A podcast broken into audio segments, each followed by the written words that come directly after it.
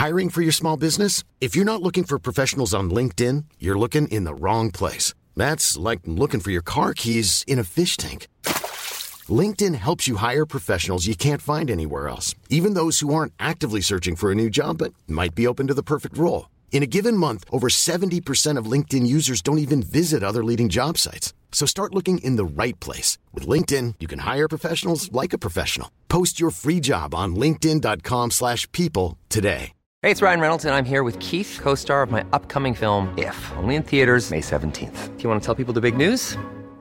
All right, I'll do it. Sign up now and you'll get unlimited for $15 a month in six months of Paramount Plus Essential Plan on us. Mintmobile.com slash switch. Upfront payment of $45 equivalent to $15 per month. Unlimited over 40 gigabytes per month. Face lower speeds. Videos at 480p. Active Mint customers by 531.24 get six months of Paramount Plus Essential Plan. Auto renews after six months. Offer ends May 31st, 2024. Separate Paramount Plus registration required. Terms and conditions apply if rated PG. Millions of people have lost weight with personalized plans from Noom. Like Evan, who can't stand salads and still lost 50 pounds. Salads generally for most people are the easy button, right? For me, that wasn't an option. I never really was a salad guy. That's just not who I am. But Noom worked for me. Get your personalized plan today at Noom.com. Real Noom user compensated to provide their story. In four weeks, the typical Noom user can expect to lose one to two pounds per week. Individual results may vary.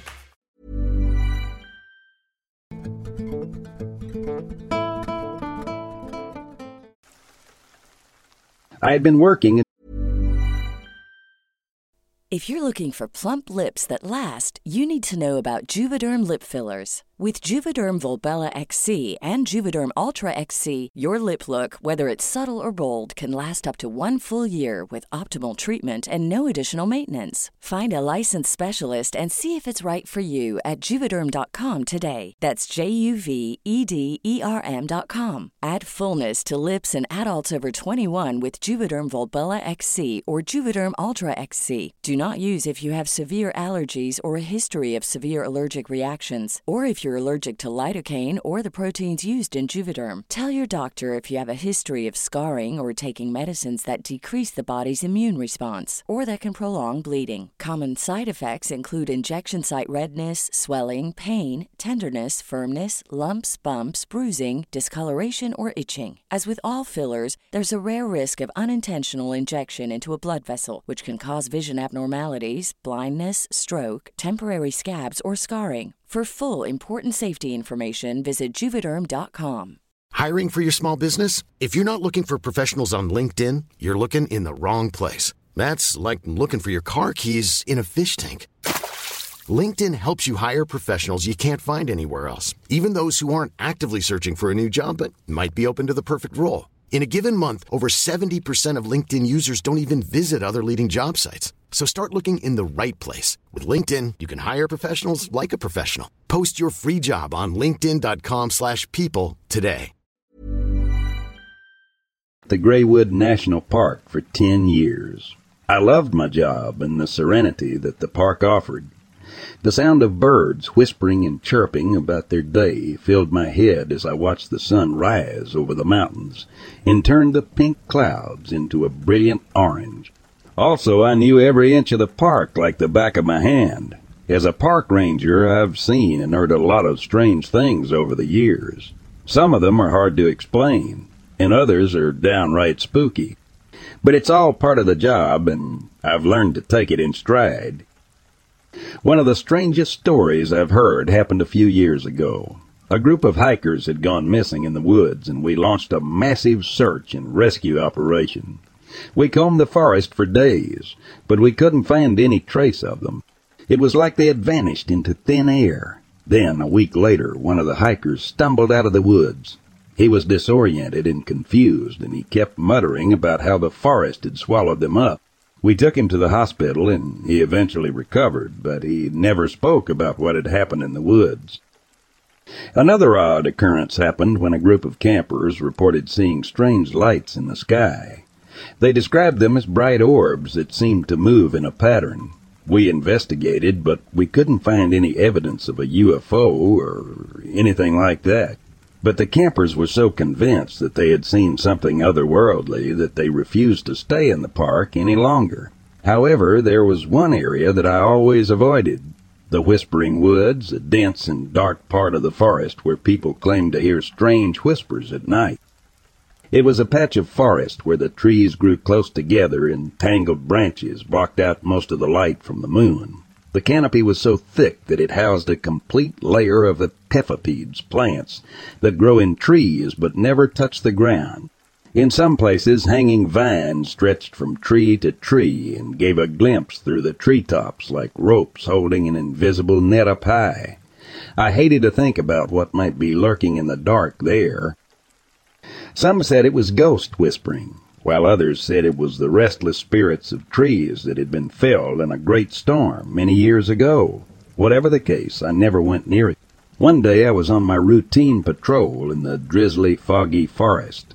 The musty scent of old leaves and damp soil leaked into the air as I brushed past the nameless trees. A low droning grew louder, and I spotted a silhouette through the mist. It took me several moments to adjust my vision and make out that it was an elk. Suddenly I came across a group of terrified hikers. They were huddled together. Their faces were pale and their eyes wide with fear.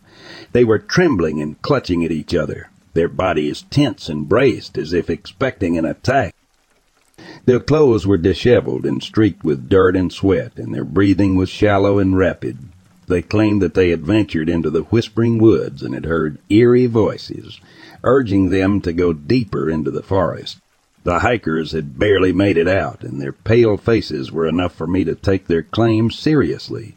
Officer, thank goodness you're here. We heard these strange voices in the woods, and we don't know what to do, he said, his voice quivering with fear. I nodded, trying to calm them down.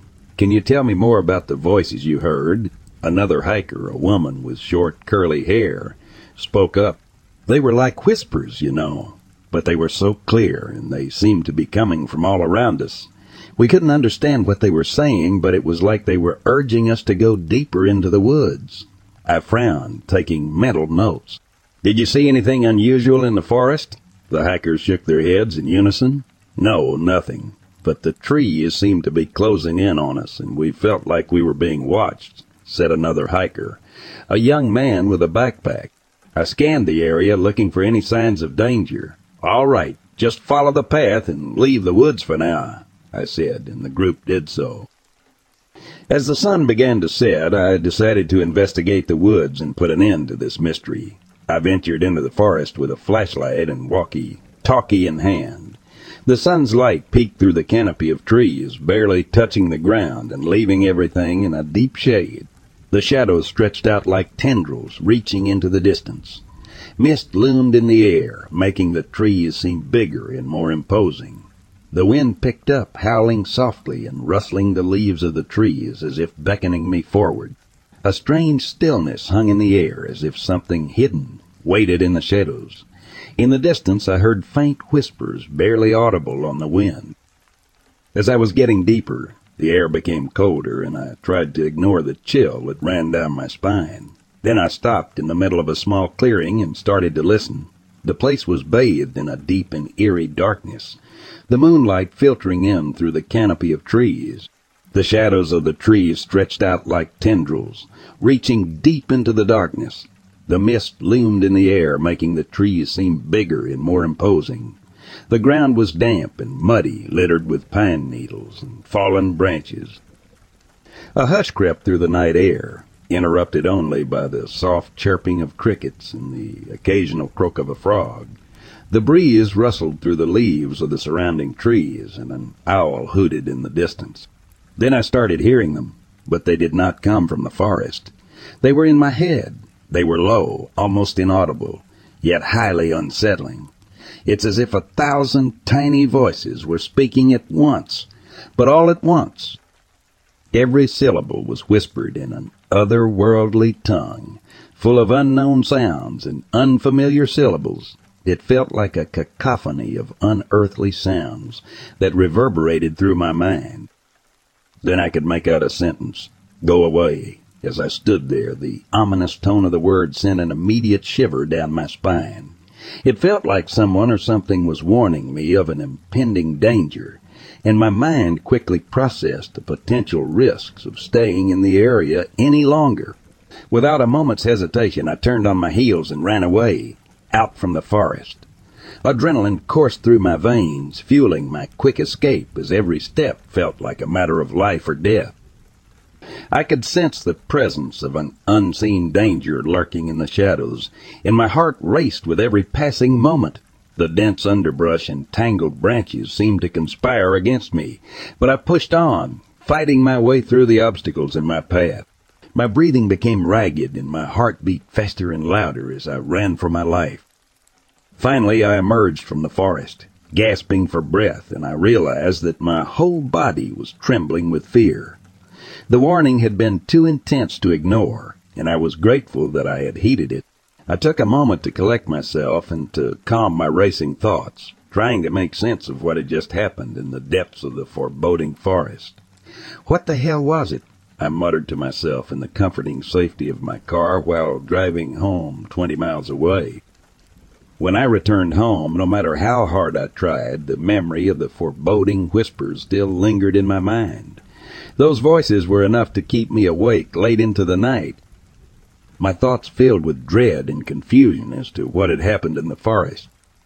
I decided to research the area in an effort to uncover the source of the mysterious whispers. I scoured historic records and digital newspaper clippings, hoping to find some evidence of what could have been lurking in that forest. What I found were only reports of people hearing the whispers. Also, I did find news articles with evidence of disappearances and strange sightings, but I was not sure if they were relevant or not. The thing is, those reports were from different parts of the forest each year. I was looking for a pattern, but there was nothing that could explain what had caused those whispers. Although I didn't discover any conclusive explanation for the phenomenon I heard in the forest that night, I could say with certainty that there was something strange lurking beneath its surface. I did not understand it yet. The next day I was so scared that I called in sick to work.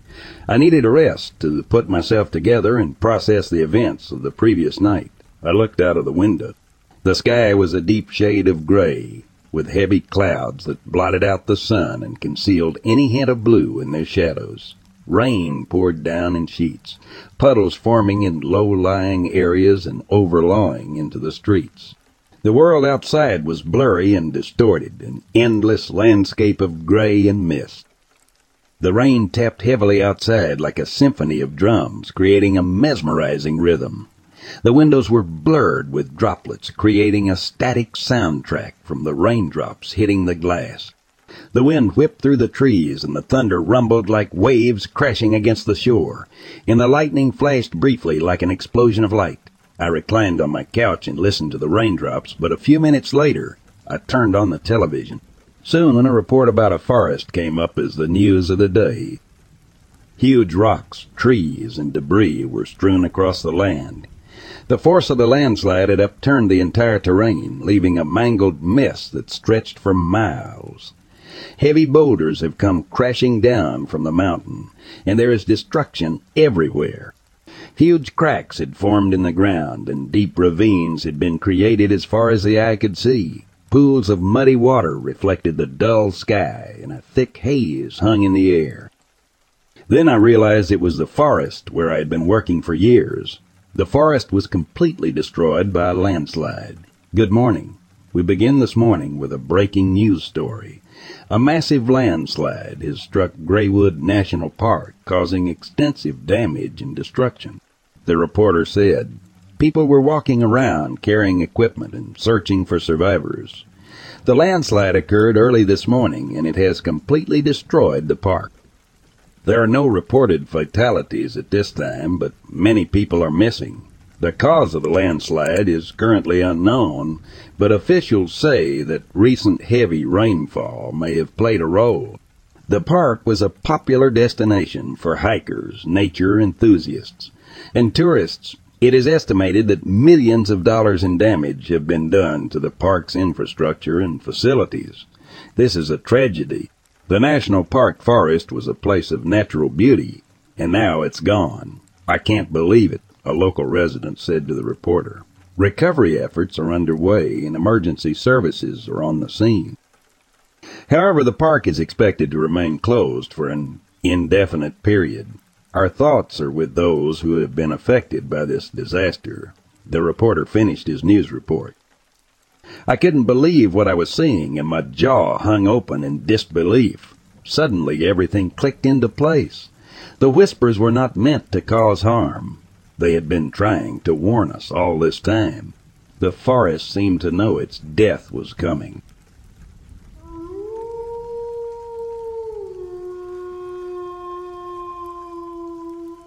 It was close to three in the afternoon when the knock came on the door to the ranger station. I was mildly surprised to hear it, given that it was early January in the foothills of the Adirondacks, and temperature was hovering at a balmy 12 degrees, with wind chills driving it into the negatives with frustrating frequency. The wind had been howling against the isolated station since before sunrise that morning, and I wondered if I was going to need to deal with any damage to my little abode after the storm blew through.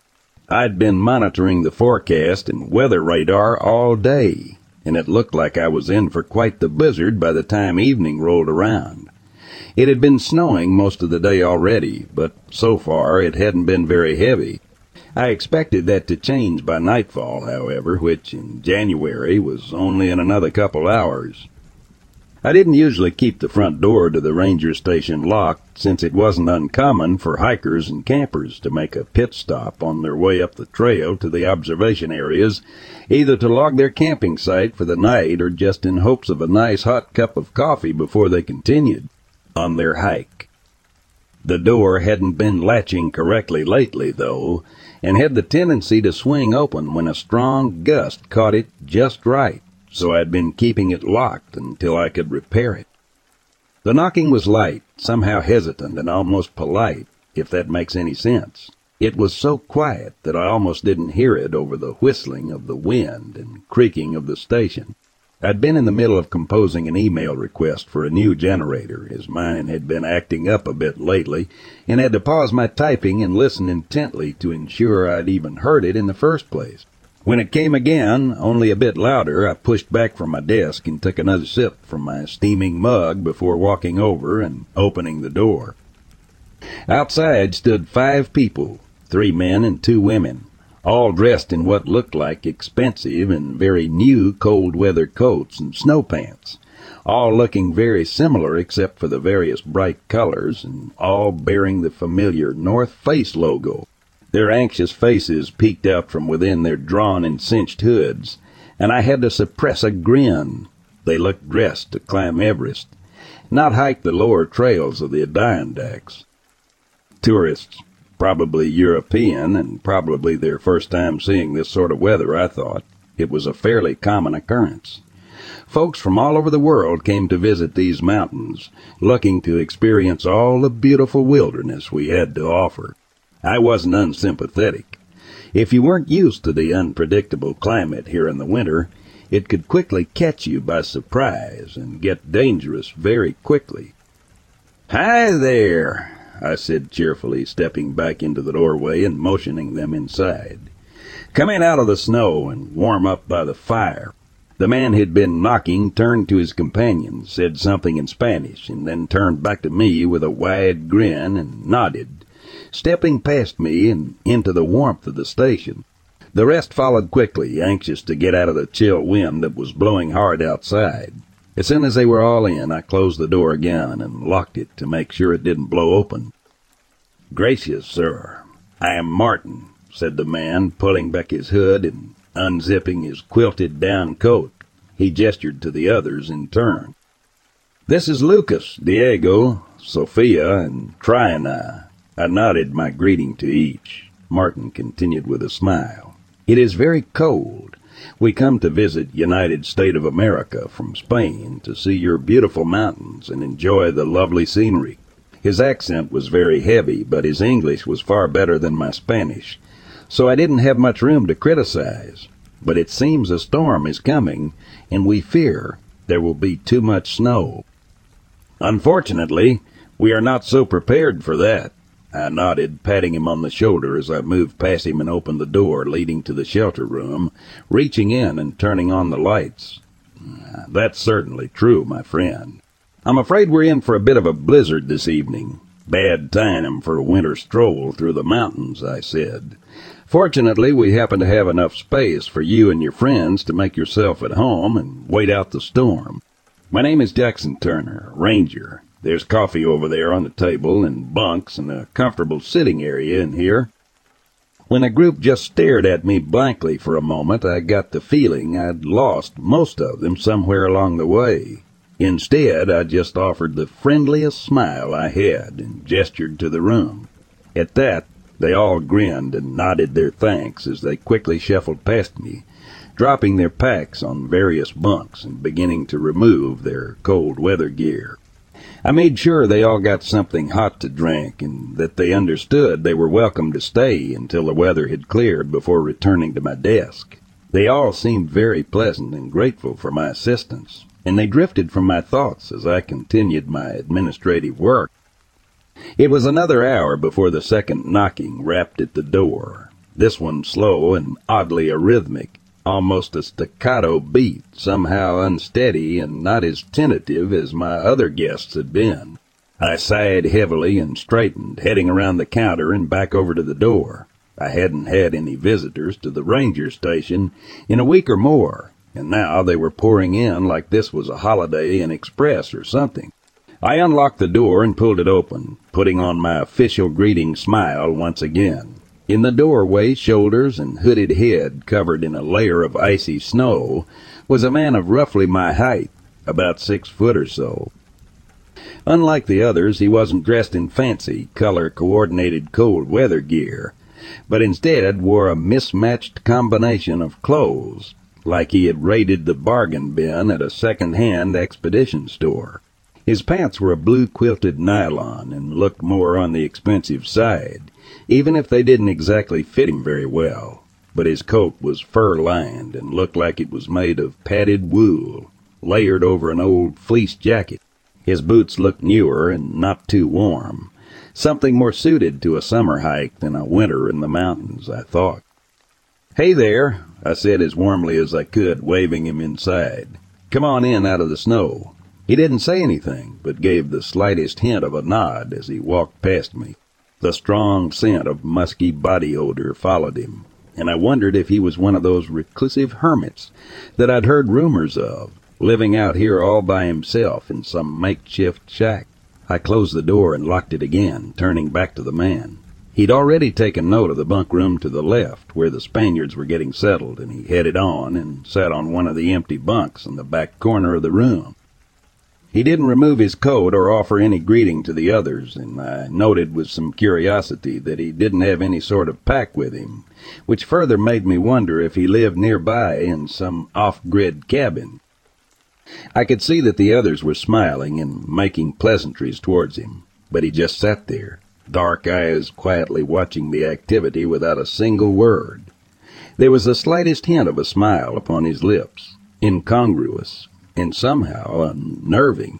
It only took them a few moments to abandon their attempts at including him in conversation and turn back to their own group, speaking quietly in Spanish amongst themselves. For a moment I wondered if he might be in some sort of shock. The temperature was dropping pretty quickly outside, and it had already been too cold for some of the clothing he wore. I considered giving him a quick once, over to make sure he didn't have any frostbite or signs of hypothermia, but something about him told me he might not be so welcoming to my attention. I stood there in the doorway to the bunk room for a minute, looking over the scene. Something about the newcomer seemed off, somehow. I couldn't quite put my finger on it, but the way he moved, his lack of communication, the way he was just sitting there perfectly still on the corner bunk, just seemed strange. There was something else, too. Something that I couldn't quite put my finger on. Something that tickled the back of my consciousness. Just out of reach, more an instinctive unease than coherent thought. I found myself hoping the man would spend a few minutes warming himself and then be on his way again. Turning my attention to the others, I realized that they must have found something odd with him as well. They had all subconsciously clustered around the end of the table farthest from him, and were speaking more quietly than before, more subdued. I noticed them periodically casting quick, uncomfortable glances in his direction, but never for more than the briefest of moments, as if they were just reassuring themselves that he hadn't moved and was still sitting there. I also noticed curiously that none of them sat with their back to the man, likely also subconsciously. I was just about to walk over and talk to him to shake the odd feeling away when Martin appeared in front of me, his brow furrowed. Sir, my friends and I are worried about the other campers, he said. This drew my attention. There weren't any campers registered to be out here today. Was the newcomer one of them? Maybe they were in trouble. What campers? I asked with a frown. He motioned vaguely to the north. We passed their campsite on our way to the observation point before the weather turned us back here, maybe a half kilometer up the trail in a clearing beside a small brook. He cast a quick look over his shoulder at the stranger sitting in the corner. There it was again, I thought, that same unease. Martin continued. There were three of them, two men and a woman. They had some of those cold weather tents set up and seemed to be well prepared for the storm, at least as far as we could tell. We stopped and warmed ourselves by their fire for a bit.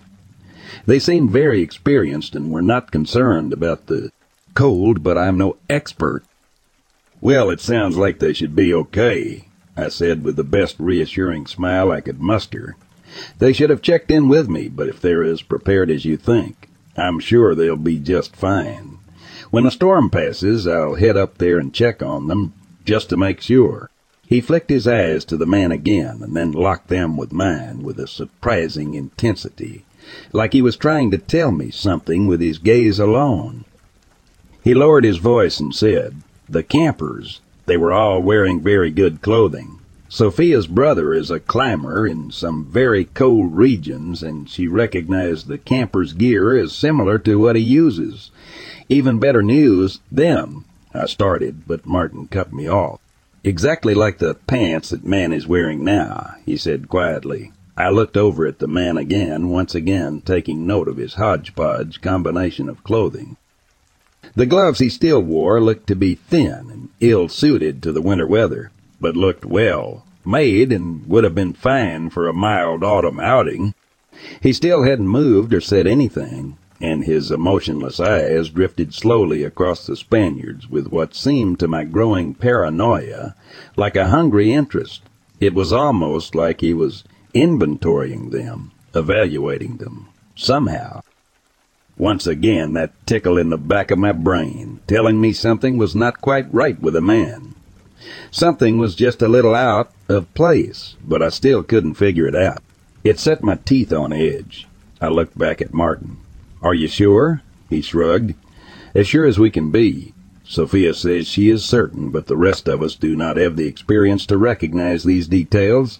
As well as her, was this man with them? I asked, but I already knew the answer. Martin shook his head. No, I have never seen him before now. He leaned in a little closer and lowered his voice. This man, there is something, he said, trailing off, unable to find the right words. I nodded. I know. I feel it too. I walked back to my desk and opened a drawer, retrieving the holstered handgun and attaching it to my belt.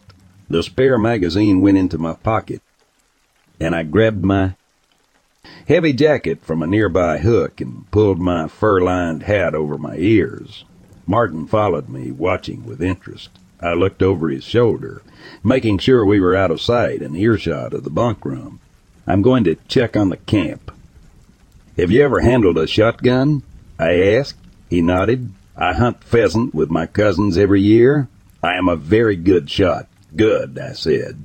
That doorway beside my desk is my room. Right inside you'll find a 12 gauge pump, loaded but not chambered. If you need it, he just gave a silent duck of his head. I should be back within the hour. I know the place you're talking about. Keep him here until I return. But don't do anything if you don't have to, I said, closing my coat and making sure the zippered slit covering my holster was open and accessible. Be careful, Jackson Turner. I feel some darkness in the air. I just gave a tight-lipped nod before opening the door and stepping out into the wind. The icy chill hit me immediately, cutting through my heavy pants and finding its way through every little opening in my clothing. The wind out here was a constant buffeting and howled in my ears. The snow along the trail was only a little over ankle, deep but tugged at my boots with every step, slowing my progress. The area that Martin had described was one of the few marked campsites along this area of the trail, and though it wasn't strictly required for campers to check in before setting up, it was highly encouraged. This deep in the woods, 20 miles away from the nearest town, the only real lifeline that anyone had were the rangers. If anything went wrong out here, the fact that you registered with a local ranger station may very well mean the difference between life and death.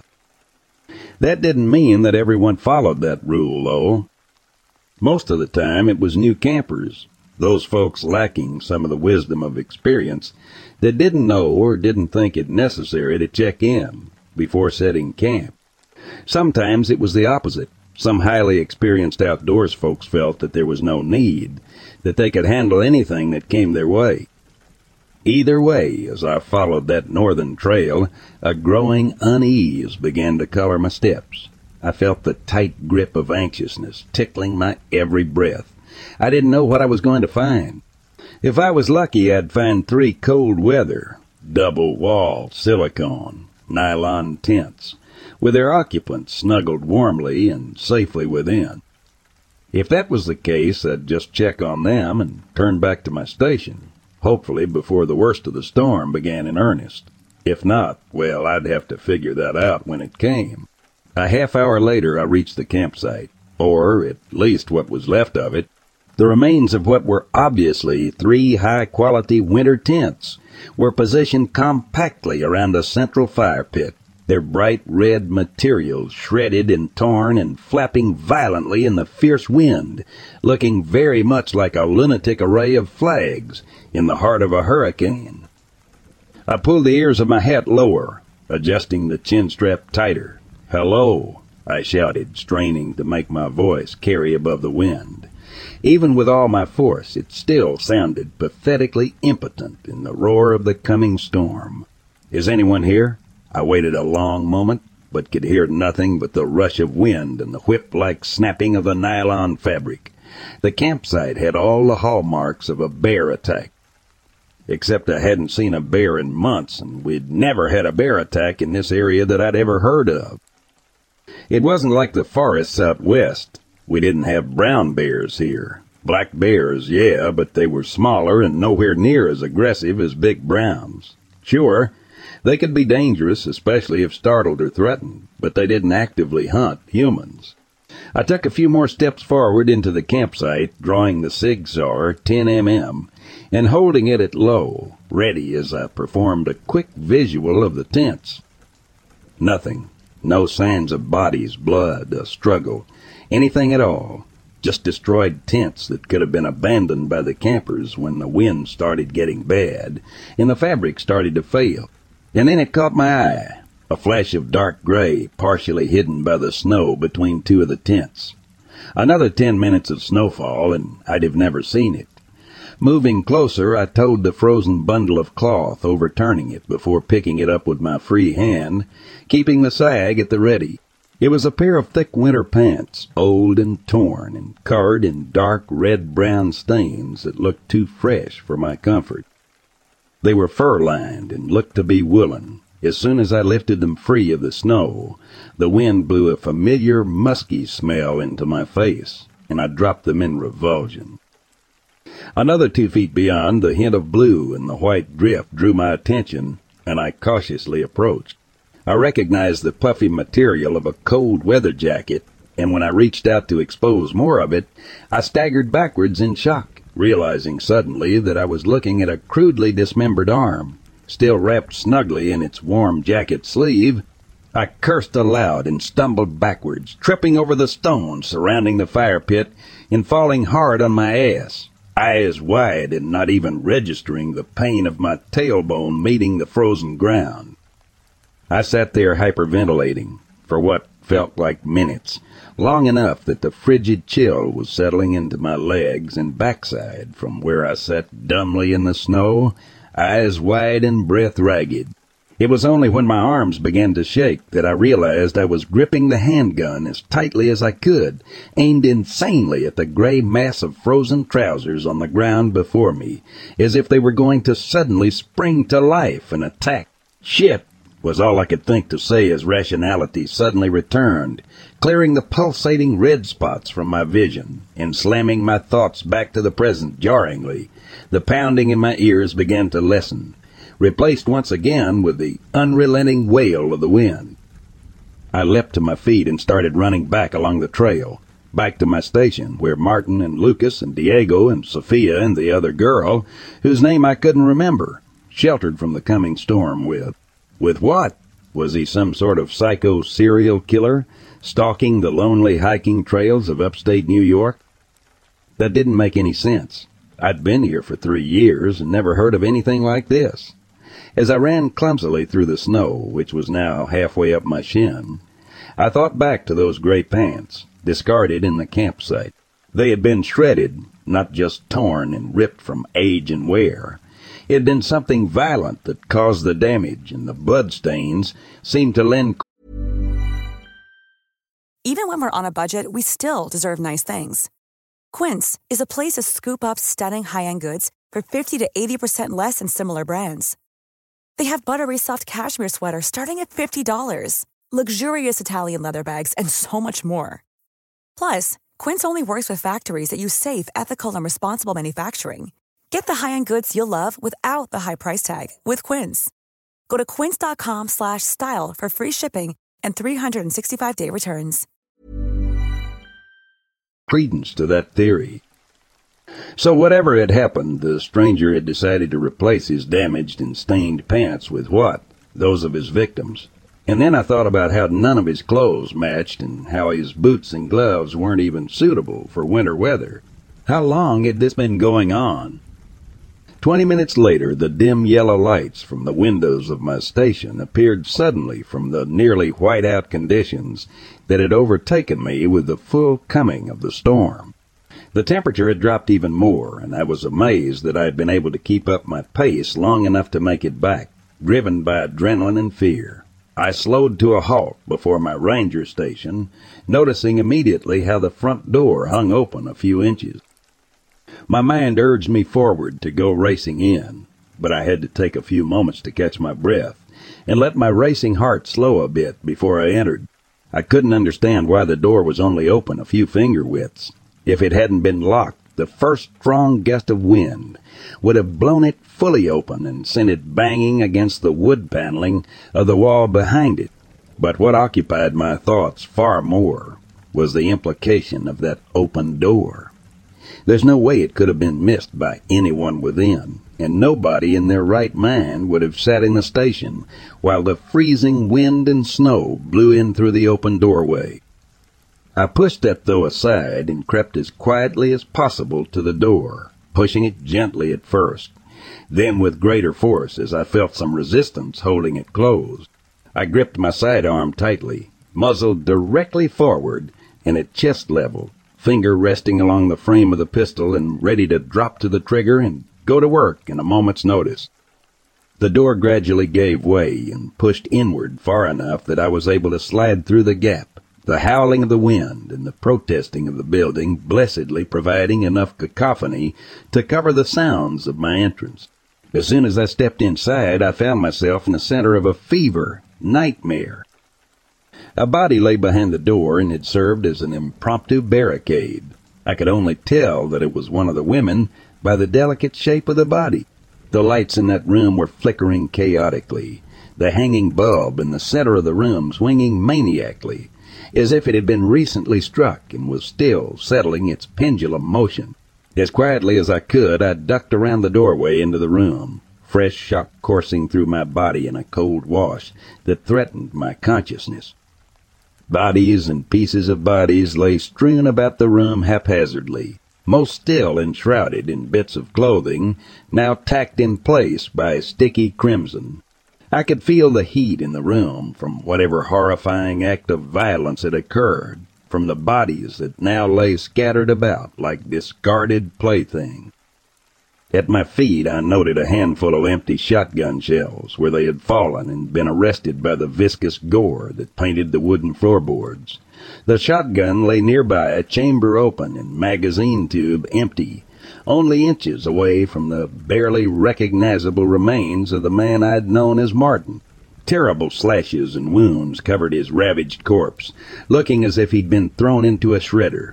His limbs were outstretched and only attached by the yellowish tendons and pink muscles, which now lay open and exposed. My eyes were drawn at that moment to the source of the sounds I had heard before, and I saw the crouched form of the stranger straddling one of the bodies, Lucas, I think, by the bright yellow of his North Face jacket. I watched in horror as the stranger dipped his head again and again, jerking it savagely each time it came away, as if tearing away more bits of meat with each movement. I noticed then that the stranger's hands had somehow grown, elongated, and taken on a shiny, chitinous appearance that left the fingers as jagged and gore, encrusted claws. After only a moment's shocked hesitation, my reflexes took over and I snapped the muzzle of my handgun up and squeezed the trigger. I know that the thunderous blasts of the Tim Num must have been deafening, but I barely registered it as I watched blackened holes appear in the thing's back. It threw its head back in what I can only hope was pain and cried out in a shrieking screech that drowned out all else. I squeezed the trigger again, and another bullet punched its way through the horrifying thing. Suddenly, almost faster than I could track, the stranger exploded up from where it had been feasting and lit upon the wall, its terrible claws sinking into the wood and holding it in place as it turned its head 180 degrees to face me.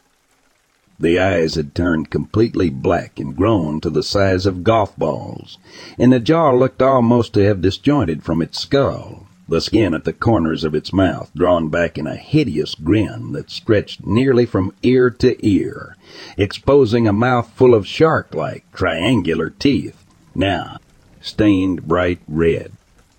It tensed, and an instant later it had leapt to the next wall, gripping the exposed wood like some monstrous insect, eyes fixed upon me. Before it could make another move, I fired again and again and again. My panic-induced attack miraculously finding purchase more often than not as empty brass cases ejected against the door frame next to me, ringing out like death bells. Then there was a long moment of silent stillness in the room, and its black eyes were fixed on me, still unnervingly cold and alien. I tensed, waiting for the thing to pounce towards me.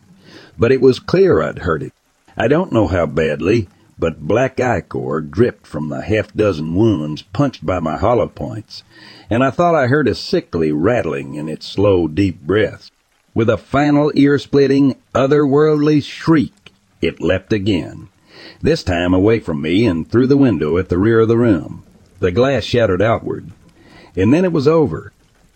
I stood alone in this charnel house, left only with the remains of the five Spanish tourists, and the disconcerting awareness that the slide of my handgun was locked back, smoke lazily drifting from the barrel, and the magazine now empty.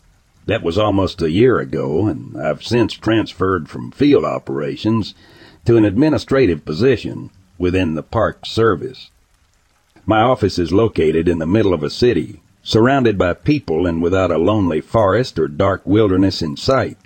After the investigation died down and the deaths were ruled as animal predation, I tried to return to my posting, but I just couldn't do it.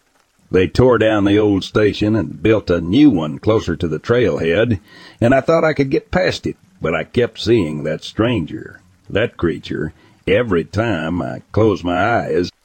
A few times in the dark stillness of the night, I thought I could hear that banshee wail echoing in the distance. Once or twice, I think I heard more than one. I slept with my handgun on the nightstand and the shotgun propped next to my bed, and kept the doors locked at all times. I couldn't shake the feeling that it was still out there. Maybe searching for me. Maybe it needed to make sure that I wasn't able to tell anyone about it. You see, in the time since that horrible night, I've scoured the internet for any possible explanation for what I saw.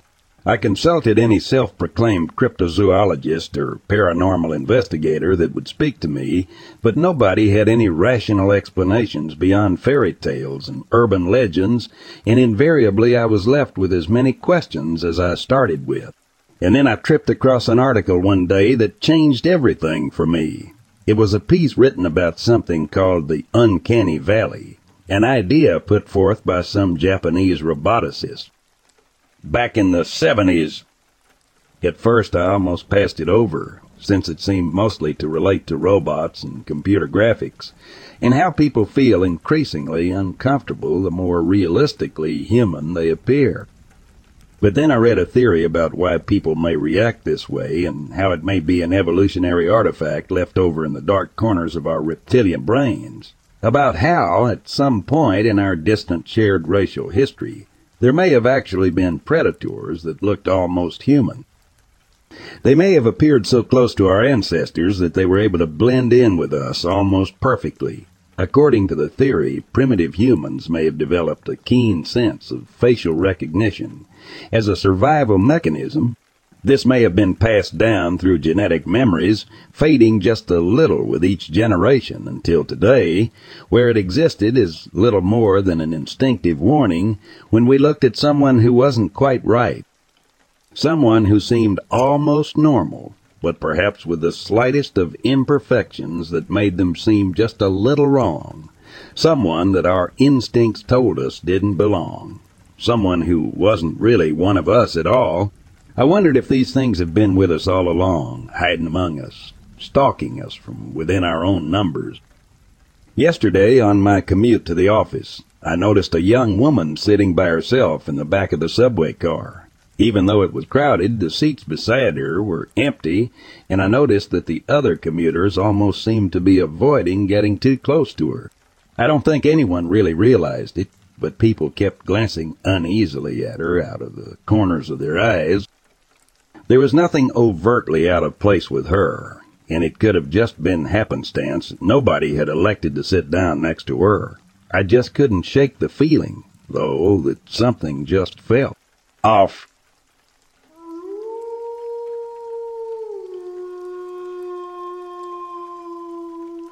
Ever since I was a small child, I've always gone hunting with my father. We hunt on some property that my family owns back home in the southern part of South Carolina. We hunt mostly deer from tree stands. We have set up in various locations.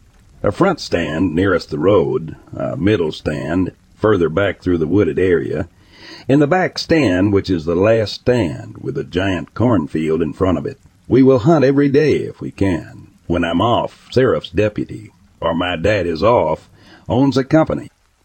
Well, every day. That is, except for Sunday. My dad has always told me that we don't hunt on Sundays. It was a Christian tradition his family had of some sort, or so I thought. One weekend I found out I had a Sunday off and I wasn't on call, and I called Daddy up to go hunting. He was immovable on his stance to not hunt on Sunday. I remember saying something like, Oh, come on. I know it's a tradition, but it's my only weekend day off. That's when he told me the other terrifying reason he won't. As he tells the story, the first and last time he hunted on a Sunday, he went early morning before first light. We try to get to the stands about an hour or a half before the sun comes up, as to give time for things to settle down. He says that morning everything was quiet, and the moon lit up the dirt road he walked down to get to the tree stand. He recalls it being an eerily silent. He had to step lightly so he wouldn't make too much noise. Well, he gets to the stand when still pitch black dark and waits. He will swear by this next part, as first light came, just as he was barely able to make out anything. He saw two does come running out of the corner of the field. They won't run like that unless they are spooked or something is after them. As he fixes his eyes on the corner, he sees what he describes as a black figure, running on two legs and dropped down to all fours, running after the deer. He says that his feet didn't hardly touch the ladder or the ground as he flew out of the stand and ran back to the truck. What he saw, I don't know. Whatever it was, it was huge and black. Now we have no bear in this area and hardly any natural predators, much less something that big. So I've always been weary of hunting on Sunday. That does not mean that I have not had my own encounter with whatever this thing was. One morning I wanted to hunt the backstand. It is known as a hot spot for the biggest bucks to come roaming through. My dad was out of town and my cousin was at home sleeping. I decided to suck it up and walk back to the stand in the pitch black darkness. Didn't hear too much because it was raining for most of my walk. Now, when you get to the back stand, you have to go through a think area of forest to reach the stand without walking through the field. The forest is lined with beer cans. You read that right? In order for us to make our way through there in the dark. Well, I began walking through the wooded area following the cans with a red lighted headlamp on. I had gotten a quarter of the way to the stand before I heard it. Two large stomps, one right after the other, crunching on the beer cans behind me. So what did I do? I ran. I ran as quickly and as swiftly as I could, and when I reached the stand, I hurled myself up as fast as my legs could take me. I called my cousin and made him stay on the phone with me. I heard those steps around me all morning until the sun rose. Exhausted from fear, my cousin came and got me and took me back to my truck. I've never went without someone else hunting the property with me since. I did not get a good look. I think part of me didn't want to know but it was heavy and crunched the beer cans almost flat. Any ideas what we could be seeing out there?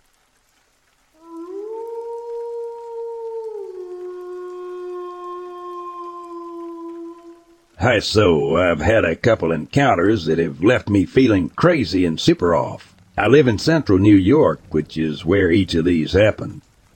So several months ago, I'd say probably around February or March, I was at a park with one of my friends after dark. We had gone there frequently, and nothing had ever seemed weird. My friend was standing off to the side of a shed a few hundred feet away from me. I was sitting in my car. I had been zoned out looking at stuff on my phone. He had been talking on the phone with someone. It wasn't until I heard this strange barking that didn't sound human or animal like per se. I couldn't figure out which direction it was coming from. The sound seemed to be coming from every direction. I looked up and saw my friend quickly walking down the hill before coming to a dead stop, mid-step. When I looked around, I saw out of my side mirror something stand up from all fours from behind my car and sprint off, way too quickly into the surrounding woods. My friend came running to my car, getting in and locking the doors before saying, Did you see that thing? It wasn't human. It looked like it, but it was way too tall and skinny. It had ran up behind your car and then went. It was going behind your car, it squat down on all fours and then got up and ran off. The second encounter. This happened a few months after, right around the start of spring. I was with three of my friends and one of their dads. We were in the middle of the woods at one of their campgrounds. They had gone off for a walk probably twenty, thirty minutes ago. I had stayed back to watch the fire. Suddenly the world had gone almost silent. I almost felt like I wasn't even in our world anymore. It's hard to explain. I heard this woman screaming, No! No! Help! Someone help me! I had just sat there staring at the direction that I thought the noise was coming from, which was deeper in the woods. At first I thought maybe it was one of my friends yelling, but none of them sound like that. Something had also been off about this voice.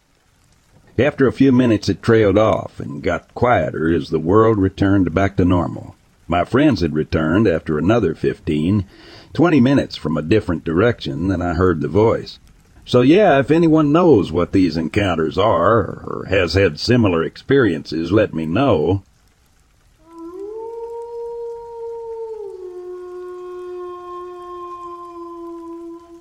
Growing up, my house was very haunted. We had a lot of negative energy and weird paranormal stuff happened, but the most memorable event was the time I saw what I believed to be a ghost.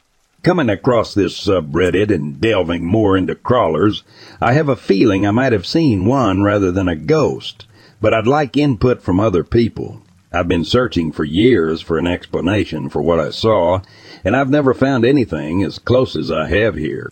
It's unsettling to see so many people sharing similar experiences, Lowell. When I was around 10 years old, my friend came to stay with me while her parents were out of town. She was experiencing anxiety from being away from them and ended up crying herself to sleep. While she slept in my room, I watched TV with my mom on the couch. We both recall this in the exact same way. The lights were off in the living room, with the TV providing the only light. We were both facing the TV when something caught our eye. We turned our heads, clearly seeing something run out of my room and across the living room into the kitchen and then disappear. It was pale and appeared to have a faint glow, but its skin was gray and sickly looking.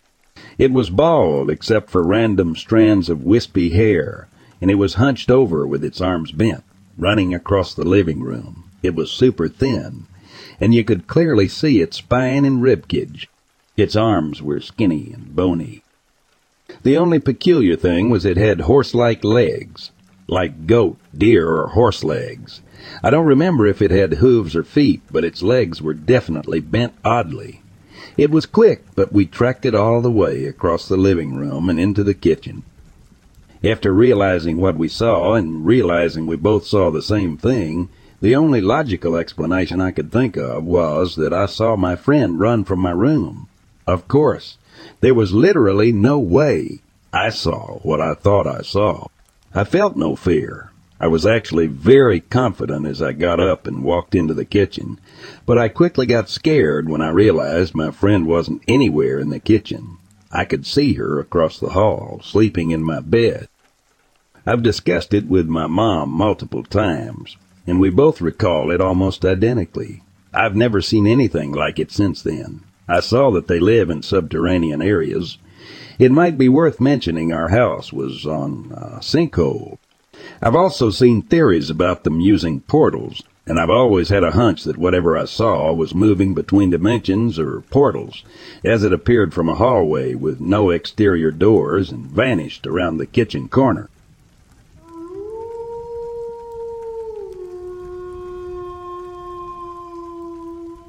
Last weekend, my five-year-old and I went tent camping in the Uintas northeast of Utah. The weather was overcast weather. By the time we got done paddleboarding, we made our way back to camp. Once we got back to camp, I couldn't shake this feeling of unease. I mostly shrugged it off, thinking I am overthinking the safety of my child. One thing to point out, there was a trailer and a truck close to us, but I never saw anyone throughout our experience from there. At around 8 p.m., we started our campfire. We roasted brats and ate snacks. During this time, I would think I heard a crack or subtle movement and thought it was just the embers popping. Once the sun finally set, I noticed it was completely pitch black outside the reach of our campfire, light most likely due to the overcast weather. At this point, I decided it's time to pack up our food and take it to the car. But I had this sudden feeling that I was being watched, and I decided to turn my headlamp light on. I faced 30 degrees to the right of me. About 40, 50 feet from us, I see a small bush-like tree. I want to explain this small bush-like tree was not thick or sturdy enough for something big to lean on or climb onto, and above the tree, standing behind it, I see two big circle white eyes with a hint of purple staring straight at me.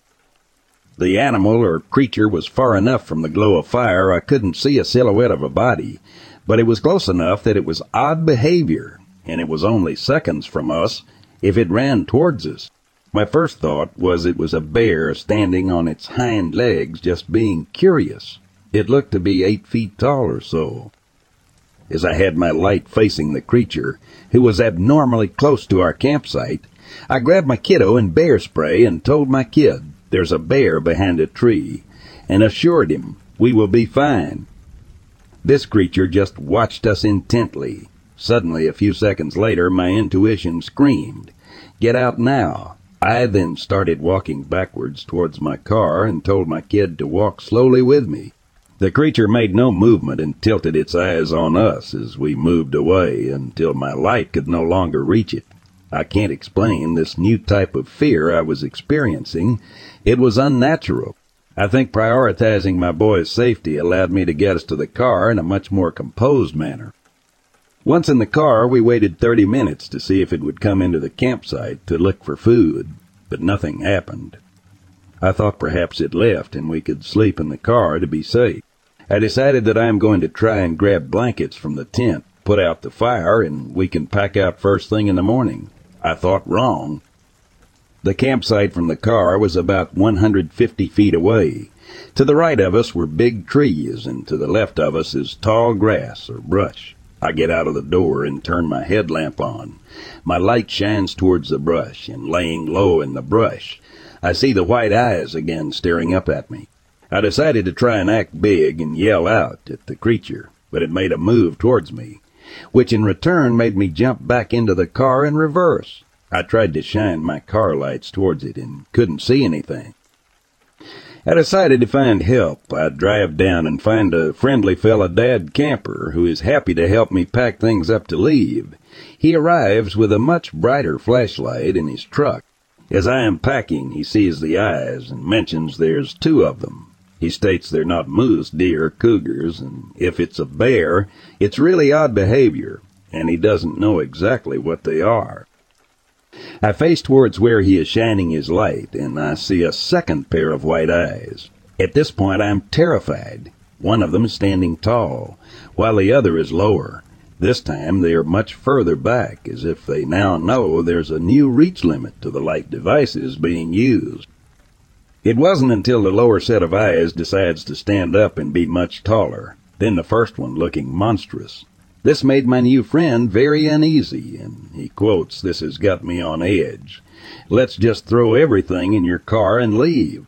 The whole time we are packing out, I would catch these creatures creating a perimeter around us. They just walked around the campground in circles waiting for something, it seemed. I tried to think of rational possible theories, but the more I think about it, the more I can't shake the feeling this could been a skinwalker or something else. They were too smart, intuitive, bold, scary, and didn't act like normal wildlife. Any thoughts on these creatures would mean the world to me. Thank you if you read this. I was getting goosebumps retelling the story.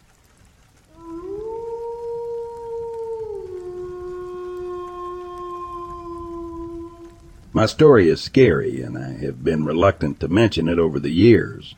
A few friends and family have been told, though I doubt that any of them believe me. The girlfriend who was with me at the time was deeply affected by the encounter, so much so that she has never really been the same since.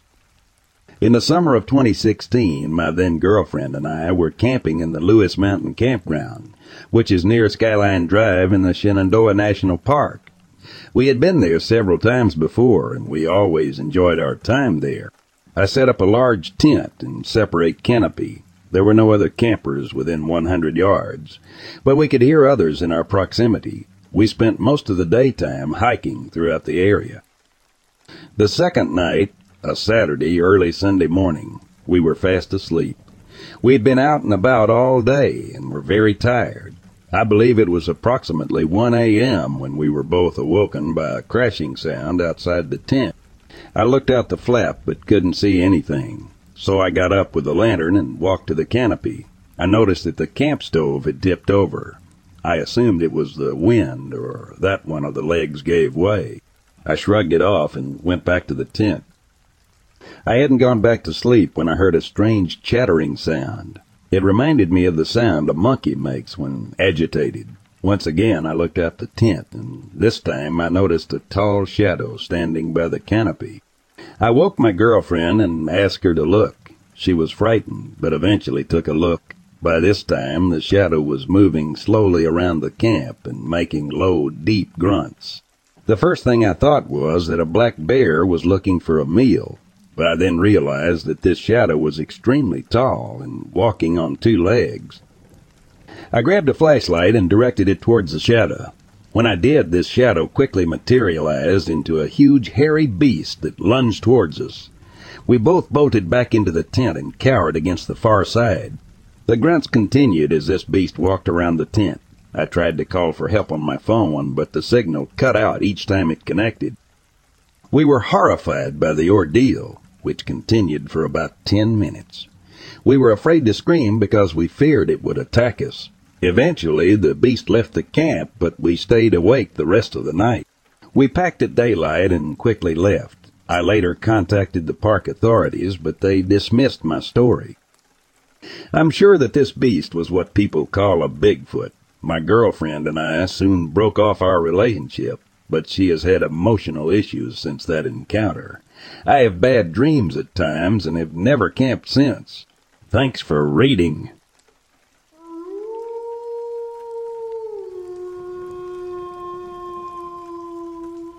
I am a woman who goes hiking.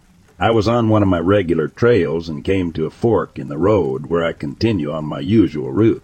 I'd never felt unsafe. A man around my age was there and asked if he could go the same way as me. I say yes.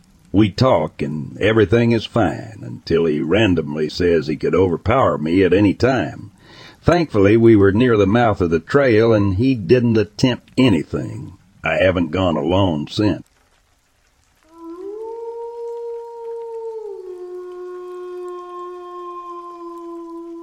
My sisters and I were off, roading like two, three hours down a forestry road in British Columbia, Canada, before we found a good spot to camp. These roads weren't on any backroads map, so was super remote, maybe 100, 120 from the nearest farm or sign on civilization.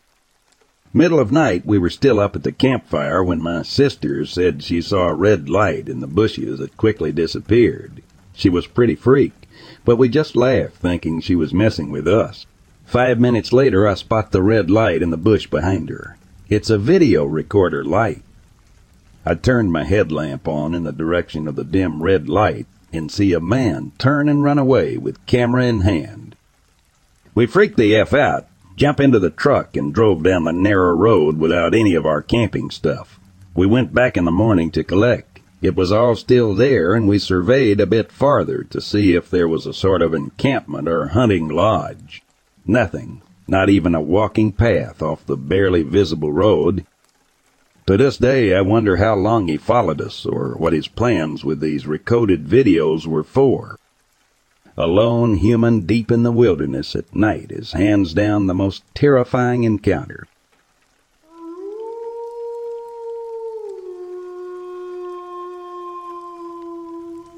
My wife and I were hiking in Sweden and three or four days into the woods out of the direction of population without seeing anybody else in days.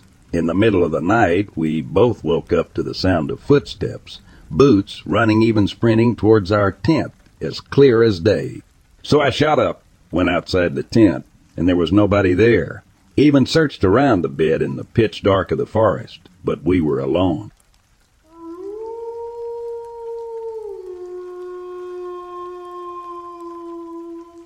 Not that big of an outdoorsman, but uh, I love to fish. I was out on a lake that was electric only so I was using my electric motor. It was very early. The sun was just starting to come up. I saw what looked like a beaver or a raccoon swimming towards me. It was far off, maybe 100, 150 yards. So I thought nothing of it and went back to my fishing. Five, ten minutes go by and I decide to move spots. I looked back over, and now about twenty, thirty feet from me was that beaver that turned out to be a black bear. I let out a scream, and not a manly one. Threw on my trolling motor, which at full throttle moved me about as fast as the bear could swim. For what felt like an eternity, I was being chased by a bear in the water. It was probably only a few minutes, but it scared me enough that I keep bear spray on the boat at all times.